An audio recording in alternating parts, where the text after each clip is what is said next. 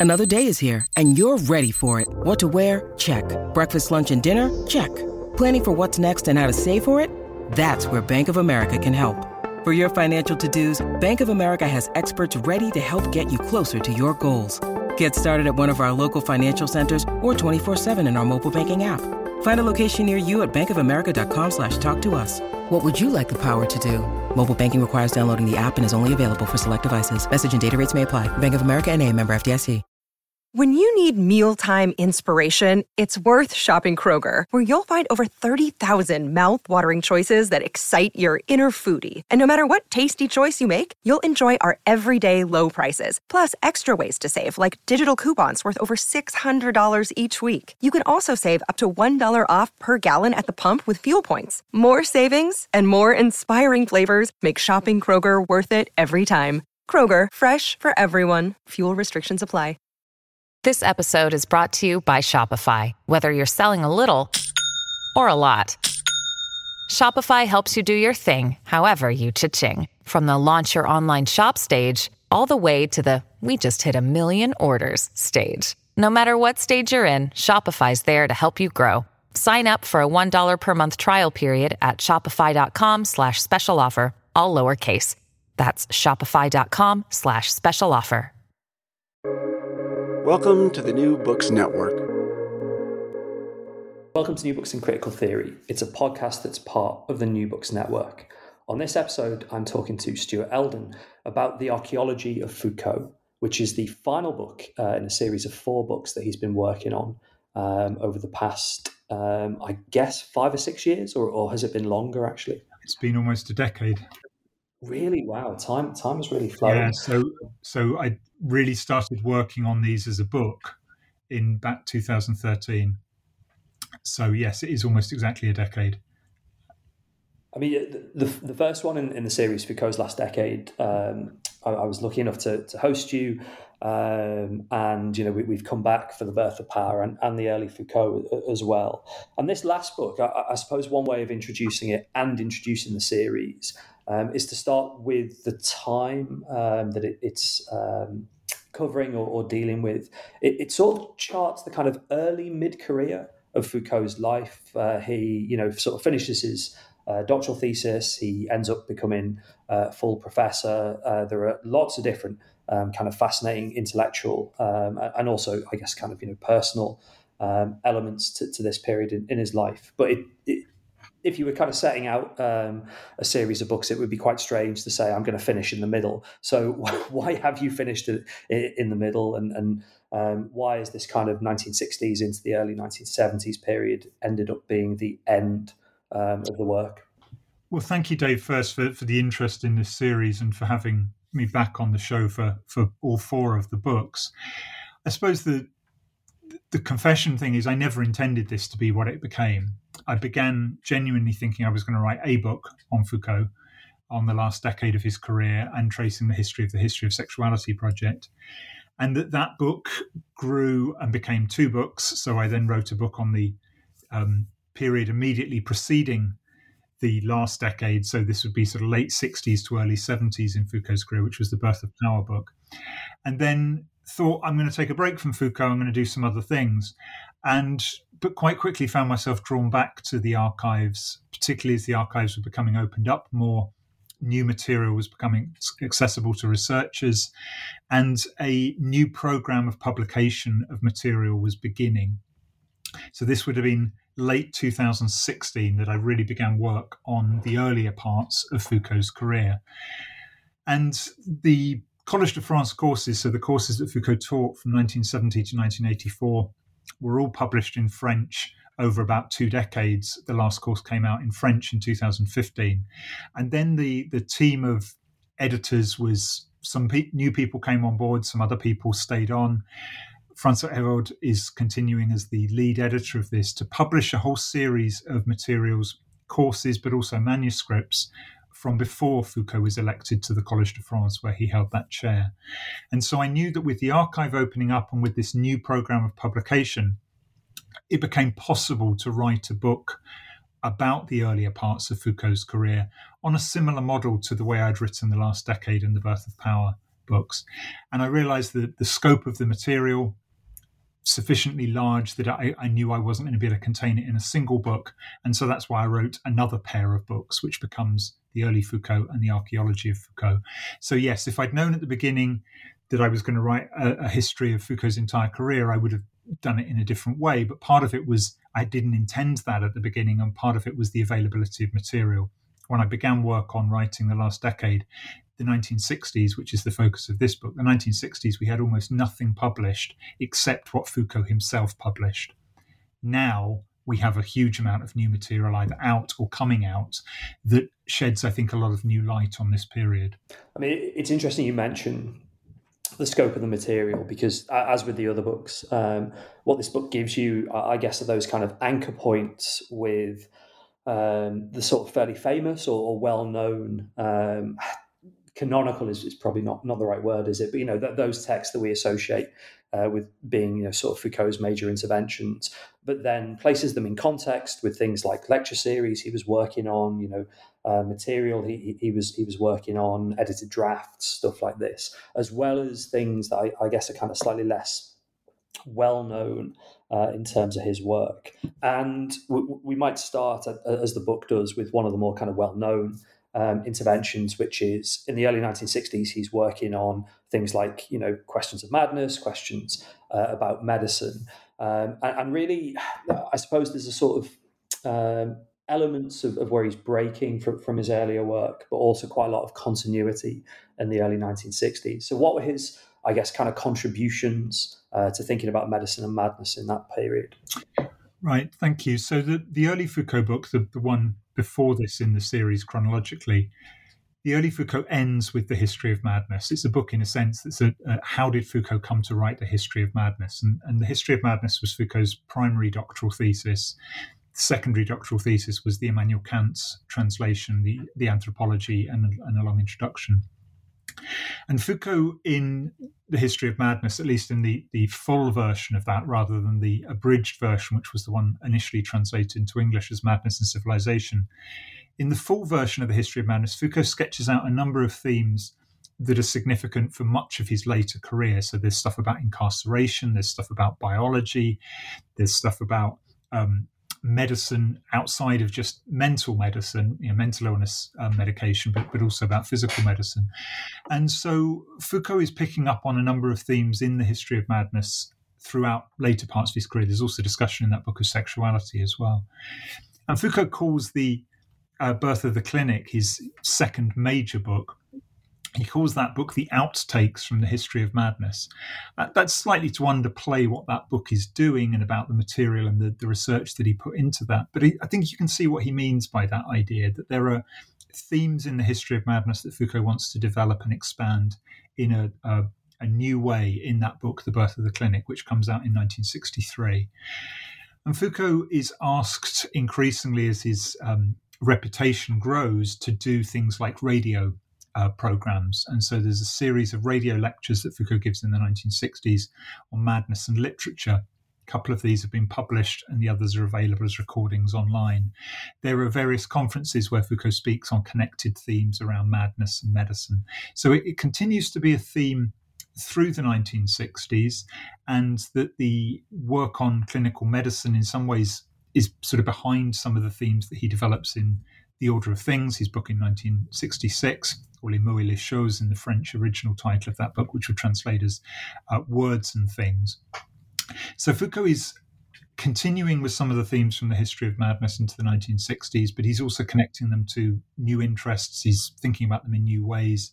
And what I try and do in that, that the opening chapter of this book is to try to talk about that work, both the birth of the clinic, but also all these connected pieces, um, to try and sketch out what Foucault does beyond the history of madness around some of these themes.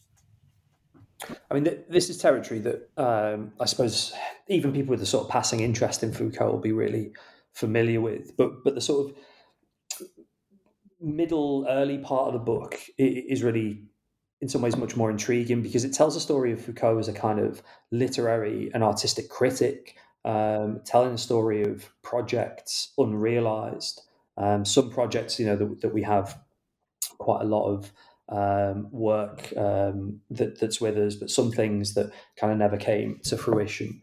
Um, and also, I, I, guess the story of Foucault, um, one of the terms that stood out to me um, in, in the chapter on, on literature was the idea of Foucault being kind of like weary uh, of being a, sort of literary scholar. And, and, I'm fascinated to hear more, particularly about literature and art and, and where this uh, fits in. Um, so maybe, maybe I'll ask you two questions. The first is, um, what was his work as a, I, I guess, a kind of a, a, literary critic, as a sort of you know reviewer, um, as someone who's trying to write about uh, literature, and then we'll we'll move on to think about the artistic work. Sure. So, so the '60s or the early '60s is really the period where Foucault writes, writes most explicitly around literature.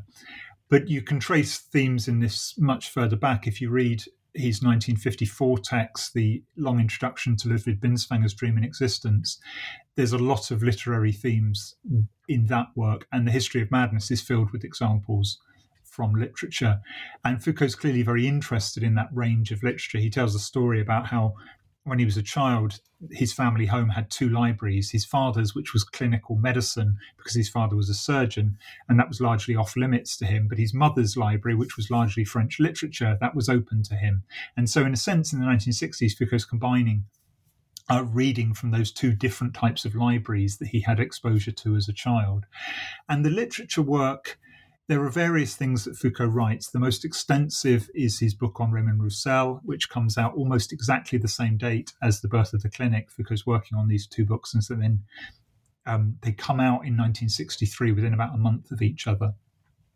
Roussel was a relatively unknown uh, theorist, um, theorist of literature, perhaps you might say, but also as a, a, novelist and a poet.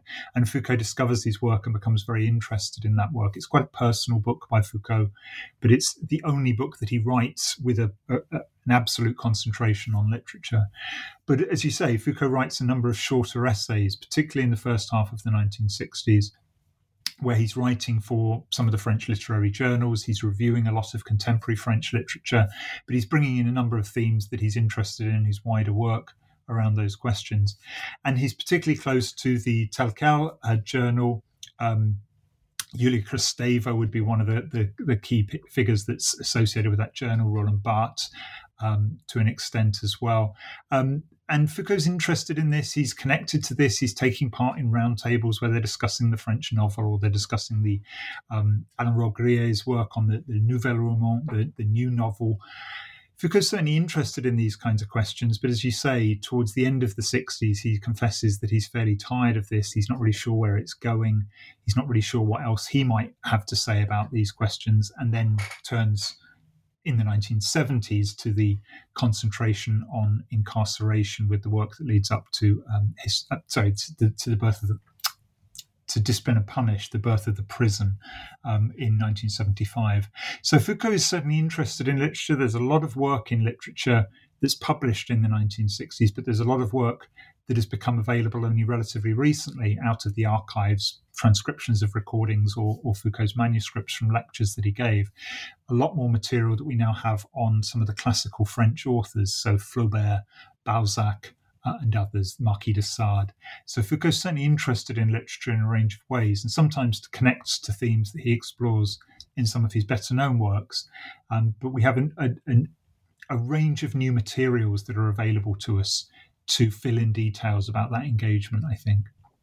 In terms of his work on art, I, I detected a, a similar, if not weariness, but um, I guess a kind of an, an exhaustion um, of, of, his thought, you know, and a, and a sense of uh, maybe not having much uh, to add or, or, much more to add. He, he, writes quite a lot about art uh, in the 1960s, and uh, one of the things you you know you, you mentioned there about archive material and, and lectures is there's essentially a, a, kind of a book on Manet, you know, within um, a lot of detailed preparatory work and, and, and, lectures he's given, but it never really comes to fruition. So, so I guess what why do we see a, a similar um, kind of interest, but then a waning of interest in, in writing about art as we do with with literature? That, yeah, I think it's an interesting question for I mean, there are some parts of Foucault's writing on the visual arts which are very well known. So the the opening chapter of the Order of Things, which is on the, the painting of by Velasquez um, that hangs in the Prado in Madrid of the, uh, the, the artist himself is in the portrait, and you can see um, what's really the background is the thing that the artist might be painting reflected in a mirror that you can see in the background. Foucault's interested in this in terms of questions around representation and so on. And it's kind of like a an overture to the order of things because it allows him to open up a number of themes that he wants to explore in the book, but to do it through this very detailed analysis of a work of art. And then there are other texts that are relatively well known. So René Magritte, the um, surrealist Belgian painter that Foucault writes a long essay on that becomes a short book um, with some revisions to it. But there are other texts that are also interesting, and some of these, you say, have become available either through a transcription of a recording um, or through um, archive material. Manet is one of those, but there's also a long text on Picasso, which has been published in French, which is on Picasso's series of paintings, um, picking up on themes in Velasquez painting of Las Meninas, and that Picasso then does a series of paintings. And Foucault writes this as on, on a commission by an art gallery that wants to do a um, a film that shows both the Velasquez painting with Foucault's commentary from the Order of Things, and then the Picasso series of paintings with Foucault's commentary on that. For various complicated rights reasons, that never gets published. And so Foucault takes back the manuscript of this and it sits in the archive until it was published about a decade ago. So there are various texts like that. And the Manet one is, for many of us, it's been known through Didier Eribon's biography or David Macey's biography, where they talk about this as the one of the fabled lost works of Foucault. The Foucault did plan to write a book on this. He apparently had quite an extensive manuscript on this that late in life he talked to people about. But the story goes that Foucault destroyed that manuscript um, before he died, and so that, that manuscript doesn't exist there are traces of what might have been that manuscript in the archive. There's nothing like a full text, but there are certainly parts, there are sketches of how Foucault might have done this. And there are some um, lecture materials because Foucault gave a lecture on Manet um, and Manet's work in a number of different places. We have a recording of one from Tunisia. We have the manuscripts of ones from some of the other places that he gave. So the Manet material was interesting, and I think there are sufficient traces to be able to say something about that, even if we, we still don't know what Foucault might have done had he not destroyed the manuscript or had he decided to to develop it along the themes he initially indicates. I mean, you, you mentioned the order of things. Um, this, I, I, suppose, is, is much more in keeping with how we think about uh, Foucault as a you know historian and, and, and philosopher the history of, of systems of, of, thought. And, and when it comes out, it's it's a sort of surprising hit, I, I guess, which is um, quite quite strange for you know people who've uh, read or, or, indeed grappled with the book. And, and, I'm interested to know, I suppose, what this meant for Foucault in, in terms of, of the reception of, of the book. Um, and, and where it fits in sort of more broadly with, with his work in the 1960s. Right. So it's a it's an interesting book, and it's quite different from many of Foucault's other major works, in that the relation between knowledge and power, as to use his later way of phrasing these things, this book is in, almost entirely about the specialized scientific discourses, the knowledge aspect of this. It's a book that's almost completely detached from what this then meant in terms of politics or, or, or action and so on. It's, so it's a strange book and, and slightly a, an odd one in relation to the rest of Foucault's career. I mean, if you read even The History of Madness or The Birth of the Clinic, they're very much about practices as well as about the scientific knowledge. So, The Order of Things is a book that Foucault says, you know, I imagine that this book would be read by a handful of specialists in particular areas. And what's important about the book for Foucault is the way that he's trying to draw parallels between quite different understandings of, of specialized knowledge in different fields and how they might connect together. So, how can we trace the transition from general grammar to modern linguistics? How can we trace the transition from natural history to modern biology or from the analysis of wealth to economics? And Foucault says these are quite distinct areas, but there might be ways in which they connect in quite interesting ways. And part of the book is to try to explore those. And the book's this surprise bestseller. It becomes this sort of notorious book, although I suspect it's a bit like, you know, Stephen Hawking's Brief History of Time. A lot of people owned the book, but not that many people read it, or they maybe got through, you know, a chapter or so. And Foucault kind of doesn't quite understand this. I mean, today it is still the best selling book in the Gallimard series that it, it, was published in. And it's a surprise hit because it's not Foucault's most accessible work. It's not a book that has an immediate kind of connection to debates that are going on at the time in a way that his later books, um, Discipline and Punish or The History of Sexuality, perhaps would have. So it is a bit of a puzzle but the book's quite provocative, and so there are things in it that people picked up. And Foucault has these various exchanges with people who had criticized aspects of the book, so it annoys traditional Marxists. Sartre feels that he has to say something about the book. There are lots of reviews, lots of kind of discussions of these the, the book and so on, radio interviews and so on. So it's a bit of a puzzle why this book of all of Foucault's early works is the one that has the surprise sort of hit. Um, but it's a book that's a it's an important and interesting one, even though, as I said, it's a little bit distinct from some of the other aspects of um, Foucault's career, both before and after. The other thing that maybe is worth saying about, about this book and what I tried to do in, in my book, The Archaeology of Foucault, looking at this, is that we have something that's quite surprising in the archive, in that Foucault gave a lecture course in Brazil in the mid 1960s, where he basically presented this book to an audience. And the lecture materials that we have, which are in the process of being edited for publication, it's an early draft of the book. It's not that Foucault writes a lecture course around the themes of the book, but it's very clearly a early draft of the book is then repurposed as a, a lecture course, and Foucault puts various things like dates and so on that mean that we can indicate how this was used in a classroom. So it's an interesting book for me because you have this relatively unusual draft of a, of a book. Foucault often destroyed the early drafts of his books, uh, but this one was one that was retained. So I try and say something about that and about how Foucault builds up into the book that, that becomes famous. The early draft doesn't have that opening scene of Velasquez in it. It doesn't have the um, the last two chapters where Foucault connects this to some of the most sort of um, pressing kind of contemporary concerns, this idea of the death of man, that's in a, in a, a, late chapter in the book, but that's something that's not there in the earlier draft in quite the same form. So it was interesting for me in seeing something I've, I've, I've long wanted to, to do with Foucault's work is to see that process of making of these, how these books came about. And this book had that sort of material available to me. The, it's good you mentioned Brazil, and, and, actually, I'm going to come back to to questions about where he was teaching and, and, and what he was teaching because that's incredibly influential. But as you were talking through the reception and the process of writing, uh, the order of things, I, I, was really struck by, I suppose, the contrast with the archaeology of knowledge, which um, you, you, deal with towards the, the end of the book. Um, and I wonder if you, if you could sort of tease out that contrast for me. You know, archaeology of of knowledge has a very different reception. Um, it, it's not a hit. it's, it's, the kind of short way um, of, of, of, summarizing that. Although you know, in some ways, it might be a much more sort of influential text. And indeed, you know, the, the sort of writing of it um, seems to be, or at least the impression I got was it, it was much more of a kind of a, a struggle for him when he was developing um, that book both actually as compared with the order of things, but also compared with his his other uh, books and other processes of writing. Right. That, no, that's interesting. That that opens up some some interesting questions. Foucault apparently, I think it was Daniel Defert says to Foucault, so this is Foucault's long-term partner, how much he admired the order of things. And Foucault said, yeah, but it's not a book that I ever enjoyed writing.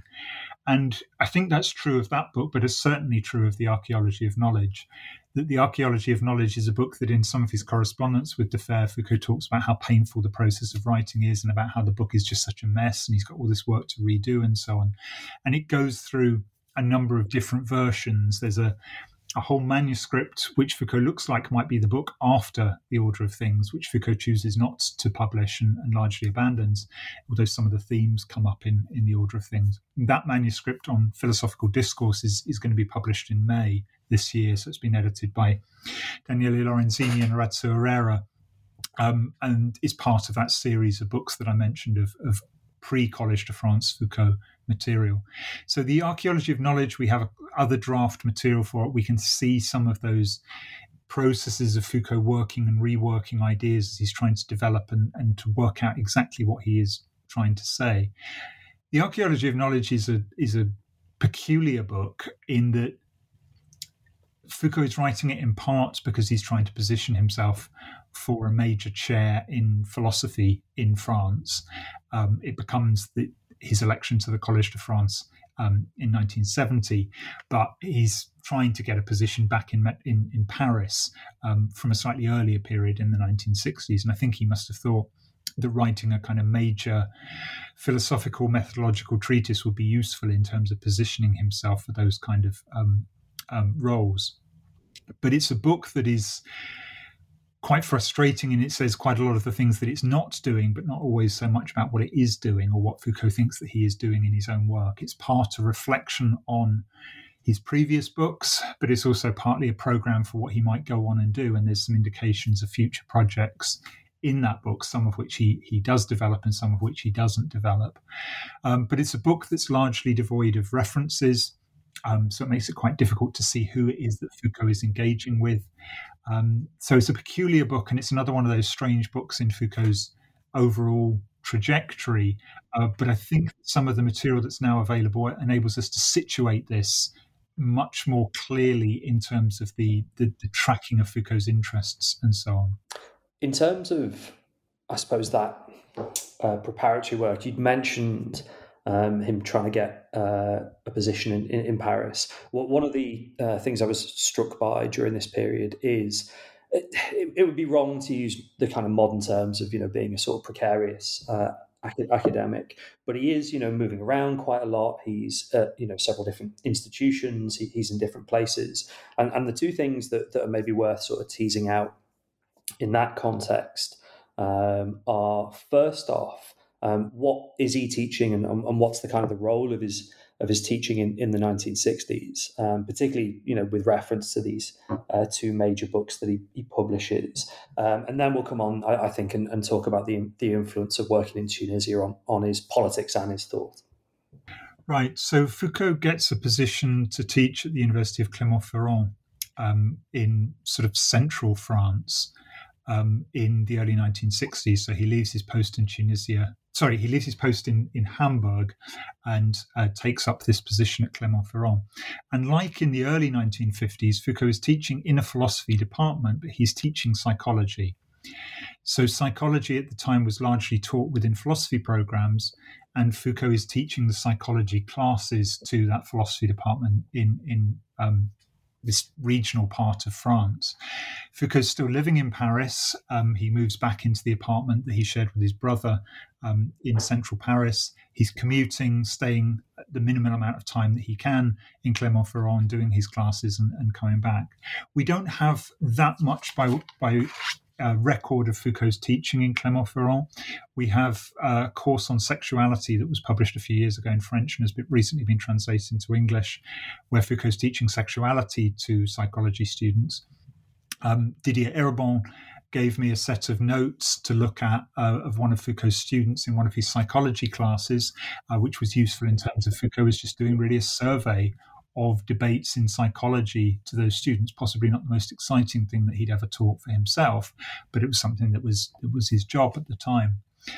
And then in the mid 1960s, Foucault is clearly unhappy in Clermont-Ferrand, but position in Paris doesn't come up, and he takes a leave of absence to go and teach in in Tunisia where he teaches for a couple of years before returning to France. And then um, he returns initially to the University of Vincennes, which had been set up after the May 68 protests. It's this new experimental university that Foucault comes to realize is a bit of a trap. It, that, that, that all of the kind of sedition within the French system has been pushed out into this university in the Vincennes forest in um, a former military site that was repurposed into a university.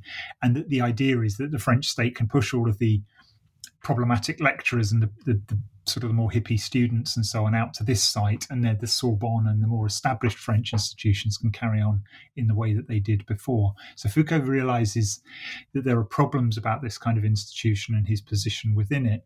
Um, but he teaches there, he teaches a course on Nietzsche, which we'll maybe come to, um, which is the, the subject of the, the last major chapter of this book but he teaches another course on sexuality there, which has also been published.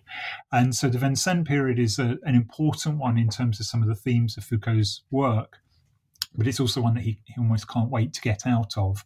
Um, and the election to the Collège de France is the thing that sort of rescues him from this. So, what's interesting for him about Tunisia, in part as an academic position, is that he can teach philosophy, and he can teach philosophy really for the first time in his career. He'd always been teaching in philosophy programs, or often been teaching in philosophy programs, but he'd often been teaching something other than the philosophy that he might have been interested in. And so the Vincennes position is also to teach in philosophy. And then, of course, the, the College de France position is basically a research chair where he can teach what he is interested in, the focus of his own research at that time. So there's a whole set of institutional questions about where Foucault is located, both in terms of where the institution is, but also about the disciplinary position and the teaching that he was doing that I think are important. And there's something I try to talk about in the book to situate some of the ideas and the, the arguments in his publications in relation to some of that teaching. Your brain needs support, and new OLLY Brainy Chews are a delightful way to take care of your cognitive health. Made with scientifically backed ingredients like Thai ginger, L-theanine, and caffeine, Brainy Chews support healthy brain function and help you find your focus, stay chill, or get energized. Be kind to your mind and get these nootropic chews at olly.com. That's O L L Y.com. These statements have not been evaluated by the Food and Drug Administration. This product is not intended to diagnose, treat, cure, or prevent any disease and you've also touched on this. You know, there are political questions uh, that flow through this, um, not just in, in terms of you know which uh, bits of the French education system he's in, you know, radical or not, um, establishment or, or, or not, and, and, you know the relationship he, he has uh, almost as a kind of political figure, as a campaigner, and, and some of this comes uh, later in his life, and, and obviously he's dealt with in, in your earlier books. But I, I think um, Tunisia, uh, the, the, book, I think makes quite clear, has a really sort of important influence on him personally, politically, um, as well as, uh, as you've mentioned, you know, intellectually in terms of what uh, he gets to teach and, and, the kind of program he's involved with. So, so what was the impact uh, of that period in, in Tunisia? Why, why, is this such um, a, a, sort of important moment um, in, in his development? So, yeah, so Foucault says that Tunisia was a political awakening for him and that it was the events, particularly of March 68 in Tunisia rather than May 68 in Paris, that was the real break for him in terms of the earlier positions that he had to, to the later, much more radically politically active Foucault, the one that we associate with the early 1970s, the stuff about prison activism and the other campaigns and things that Foucault gets involved in. And Foucault gets caught up in the student protests against the Habib Bourguiba regime they begin in part around um, the impact of some of the wars between Arab countries and Israel. There's protests about the visit of the of the um, the United States Vice President to Tunisia, but these spark into a wider set of student protests against the regime. And student um, uh, Foucault becomes quite close to some of his students in this period, and there are various stories of him sheltering some of them in his apartment when they were on the run for the police, of hiding a um, typewriter that they were using to, to write their um, political tracts and hiding that in his garden. Um, various stories about the kind of the risks that he was taking on behalf of those students and the, sometimes the material support that he was doing. Um, giving them money for a deposit for an apartment, paying some of their legal fees. Uh, so Foucault gets quite caught up in these and realizes the political radicalism of his students and how they were reading some of the texts that for Foucault he'd often seen as these sort of slightly detached academic texts, but they were reading them in a much more active way in terms of these informing the work that they were doing to challenge the regime, to, to protest against it. Foucault gets introduced by them to Black Panther literature, which is important for Foucault in the early 1970s. He starts to reassess the position that he has to some Marxist texts as a result of this engagement. So a lot of his students end up having very long prison sentences or getting uh, very severely beaten by the police on the, the, university campus. And Foucault comes back to Paris after this Tunisia period and says, you know, some of what was going on in May 68 was important, but it wasn't the same degree of risk as I was seeing with my students in Tunisia, they were really putting themselves on the line in terms of these protests, and they were suffering from, from a decade or more in prison as a result of some of the activism they were doing. So I think Foucault has a slight skepticism towards the slightly heroic myth of, of 68 um, in, in France after he returns, because he says there was a different context that was important for me, for Foucault, um, but that this was of a different scale to the one that you saw in Paris. That political awakening obviously is really crucial, and you know we, we, we can see how it shapes his, his thought as, as well as his, I guess, practice and, and lifestyle as, as an individual. The, the way the book comes to a conclusion is with, uh, I guess, the kind of key influential, um, intellectual, um, I suppose, sort of figure, um, but also, again, you know, as um, as an issue of kind of literary or or academic practice, which is Nietzsche. So obviously, he's working on Nietzsche. You know, you, you talk in the book about uh, Nietzsche being someone that explains um, his kind of issues with Marxism, his relationship with structuralism, and indeed his you know distance, um, questions of um, political communism, how he reads Marx. You, you, know, Nietzsche is really really crucial. At the same time as you know an intellectual element, there is a, a sort of practical job he has to do um, around Nietzsche, which is being an, an editor um, and uh, if I've understood correctly, working with translators, but not directly translating uh, Nietzsche himself. And I'm fascinated by those uh, kind of you know dual readings, uh, I suppose, of what's going on. On the one hand, Nietzsche is an intellectual influence at the end of the 60s, but also as, uh, and this is a terrible way to put it, but Nietzsche is a job uh, he, he has as well. Right. No, that's an interesting way to think about that. I mean, Nietzsche is somebody who's crucial to, to Foucault almost throughout his career, and that he's Nietzsche is somebody that I return to in, in all the books on of this series on Foucault. Um, very briefly, Foucault encounters Nietzsche sometime in the early 1950s. Um, really seems to be significant to him. He reads a lot of Nietzsche, he writes some draft material on Nietzsche, but he doesn't publish on Nietzsche for quite a long time, even though I think we can see the importance of Nietzsche in, in what becomes the history of madness. In the 1960s, Foucault does start to publish, but only a very little on Nietzsche. So he gives a, a talk on Nietzsche, Freud, and Marx to a conference on Nietzsche that had been organized. One of the organizers was Gilles Deleuze. Um, Foucault allows that to appear in the kind of the proceedings of that conference, but it's quite a short text and it's not quite Foucault's real engagement with Nietzsche in detail. And then at least until recently, the next text that we have of Foucault's publishing on Nietzsche is the uh, Nietzsche Genealogy History essay, in, which comes out in 1971. And that's an important text in terms of the reading of Nietzsche, but also in terms of uh, how much of this is what Foucault is trying to do in his own work? How much is this is the, the model of how Foucault wants to do a historical examination, which he starts to call genealogy from around this time? So those were the, the published traces, really, the, the Nietzsche, Freud, Marx, and the Nietzsche genealogy history until relatively recently.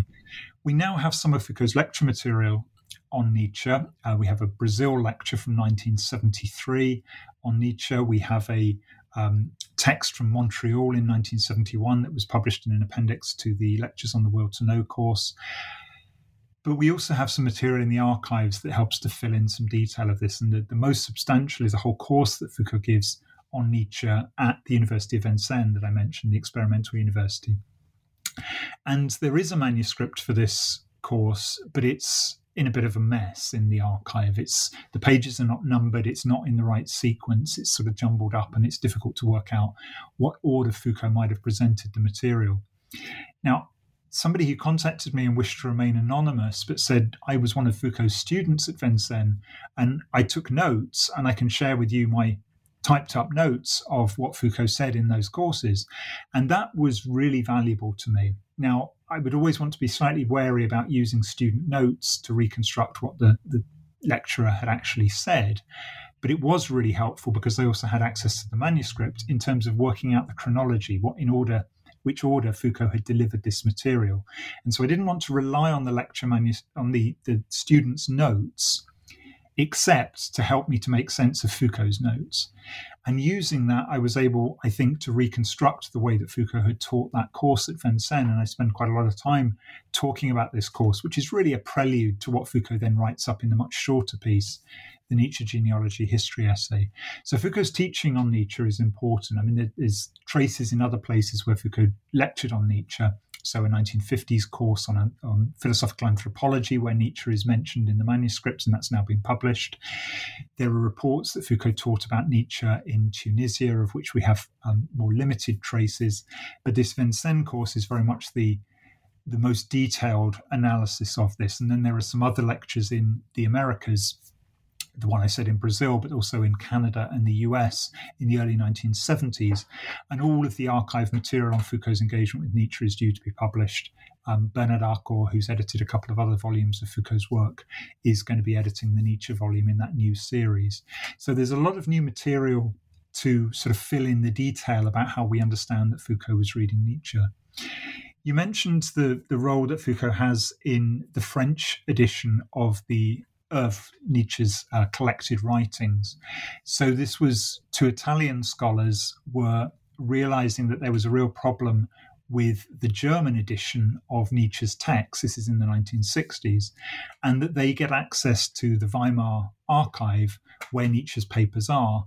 And they say that before we can do an Italian translation, which is what they're initially commissioned to do, we need to do a proper critical German edition that then can be translated into Italian, French, and still ongoing is into English with uh, Stanford University Press. Foucault is brought on as one of the advisors or editors is a slightly generous term in terms of the role he has in the French edition of that um, German critical edition that was in process from the 1960s. So Foucault and Gilles Deleuze are initially the two French language editors for this. But as you said, Foucault's not doing the translation himself. Pierre Klossowski does the first volume, and Foucault and Deleuze write a short introduction to that volume. But Foucault's also involved in some of the sort of publicity. He gives some interviews around this time, he and Deleuze, uh, to newspapers or to um, radio shows around this. And they talk about how they're reading Nietzsche, how it makes possible this new critical edition, it makes possible new readings of Nietzsche to break from some of the problematic ways in which Nietzsche had been edited in the past, and it generates and makes possible these different types of readings, um, of which Deleuze and, and Foucault are two of the French examples around this. Just one other thing, maybe on that question, the the editing issue of Nietzsche, I think, is an interesting one in terms of what Foucault's role is with that. And one of the things I try and do, I think, is particularly in this book, The Archaeology of Foucault, is to talk about Foucault's role as an editor. So his involvement in the Georges Bataille complete works, his um, role as one of the editors of the Critique journal, taking over after Bataille died, um, Foucault's involvement in that, and some of the editorial work that goes on there. So, about how Foucault and others were involved in making possible these different intellectual interventions of getting Bataille's works produced in this substantial, what becomes 12 volume edition, um, the editorial work of how a journal is put together, or at least how a journal was put together in the 1960s. And the Nietzsche part would be another aspect of that, of, of that sort of editorial work, or as you say, the job alongside the, the more intellectual interests that he had in terms of his own writing or his own teaching. Mentioning Deleuze, um, there's also various other um, key intellectual relationships uh, quite early on. Uh, you discuss Derrida, Althusser, um, and, and I guess that kind of broader um, intellectual uh, scene that you know blooms at, at this point in, in France, and, and that leads me, I, I guess, to a, a, sort of concluding question, which, which you know, the, this book and, and, and the four of them together, I think, are a genuinely remarkable achievement, and and it strikes me I suppose where, where, do you go next after, after you've done this? Um, and I'm interested to know, you know, sort of what a future project might be in terms of is it working on you know other uh, thinkers uh, related to or, or, in kind of Foucault's orbit? Is it a matter of having settled accounts with Foucault, doing something completely different? Um, where next after such uh, a kind of a major project? Well, thank you. I'm, I'm glad you think that the four books work, um, and that I mean, having read and discussed all of the books with me, um, we did that in the order that the books were written. Um, but I now hope that people, if they're interested, can read the books in the order in which the events they talk about happened. Um, so there's a either the order I wrote the books or, I, or the order that the books are, are talking about. And, and hopefully it, it, works in both ways to read those books. Yes, so you mentioned Althusser. Um, Jacques Derrida is somebody else who I also talk about because relation to him. And with those thinkers and with others, the Foucault archives were important, but also I had to go to the archives of some of these thinkers. So there's a um, substantial archive of Althusser's papers at IMEC, which is a, a, residential archive in Normandy, and they also have um, many of, of, Derrida's papers, as does um, the University of Irvine in California. And using the archives of people that were connected to Foucault opened up some possibilities for future projects of my own. So I, I did write a book on Georges Canguilhem as part of the sort of the period in which I was working on these Foucault books because I became interested in what Canguilhem's work was doing and the, the opening up of his archive uh, allowed me access to that kind of material. And that's really what led me to what has become the, the next big project was uh, Foucault's friend and, and mentor, Georges Dumezil, the comparative mythologist and um, philologist or literary scholar. And Dumezil's archive was really interesting to me. I became interested in the impact that both he and Emile Benveniste had on generations of French thinkers around an idea of Indo European thought, around uh, comparative mythology, about whether it's possible to reconstruct proto Indo European language, the one that is the common ancestor of languages as distinct as Sanskrit, as Greek, as Latin, or whether it's possible to say something about the people that spoke those languages, what they believed, what they thought, the gods they worshipped, and so on. And so Benveniste and Dumezil are the two main figures that I want to concentrate on in the, the new project, which is going to be a an intellectual history of Indo European thought in 20th century France. It's funded by a Leverhulme Major Research Fellowship, which gives me the time away from teaching to, to really dig into this and really to do the work. There's huge archives of, of slightly lesser of Benveniste, and a whole range of associated figures. And so I'm doing early work in that in terms of digging into that material to see what I can say and to try to reconstruct this maybe a different way to think about the debates in French theory in the 20th century um, from some of the ways that I've done it before or some of the ways that other people have done it before. I think there's a story that's worth telling, even if I don't yet know all of the details of what it is. And, and a book? Or I hope so. More than one book? I, I, hope. I, well, I hope it's not more than one book. The, I hope at the moment I'm hoping maybe one quite substantial book, but not more. Um, I, have written some papers on Foucault and Dumezil and the kind of the intellectual relation between the way that Foucault picks up on some of Dumezil's ideas and puts them to work in some of his own analyses. And those papers are, are, a sort of a bridge between the Foucault work and this new project. So there'll, there'll certainly be some associated papers. I've recently edited a critical edition of Dumezil's book Mitra Varuna, an essay on two Indo Uh, representations of sovereignty, uh, which should be out within a few months. And that was also valuable to me in terms of understanding how Dumezil worked, the, the, the construction of a book uh, for him. So there'll be some related publications, but yes, the hope is to write one probably quite big book on the history of, of this idea, this Indo European thought in France.